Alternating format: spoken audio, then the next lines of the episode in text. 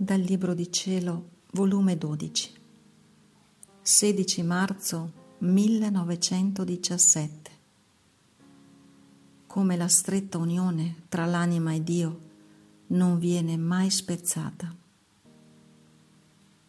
Continua il mio solito stato ed il mio sempre amabile Gesù, quasi a lampo e alla sfuggita si fa vedere e similmente mi dice, figlia mia, figlia mia, povera figlia, se sapessi che succederà tu soffriresti molto.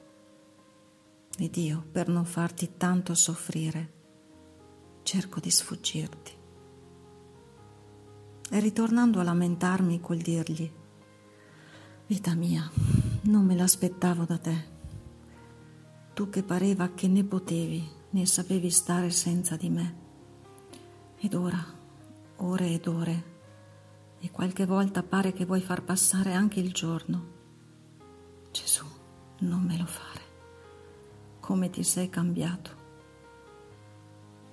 E Gesù mi sorprende e mi dice, chetati, chetati, non mi sono cambiato, io sono immutabile. Anzi ti dico che quando mi comunico all'anima, l'ho tenuta stretta con me, le ho parlato, ho sfogato il mio amore. Questo non viene mai spezzato tra l'anima e me. Al più cambio il modo, ora in un modo, ora in un altro, ma sempre vo inventando come parlarle e sfogarmi con essa in amore.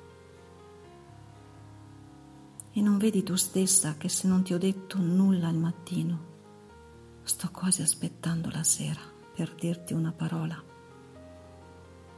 E quando leggono le applicazioni della mia passione, stando in te, io mi riverso sull'orlo dell'anima tua e ti parlo delle mie cose più intime che finora non avevo manifestato e come l'anima deve seguirmi in quel mio operato.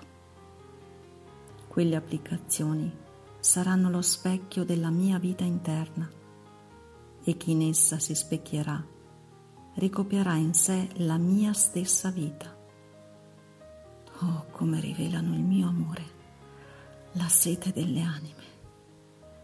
E in ciascuna fibra del mio cuore, in ogni mio respiro, pensiero, eccetera.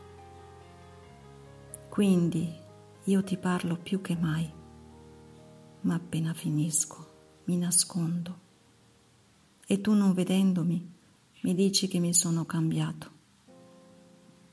Anzi ti dico che quando non vuoi ripetere con la tua voce ciò che ti dico nel tuo interno, tu inceppi il mio sfogo d'amore.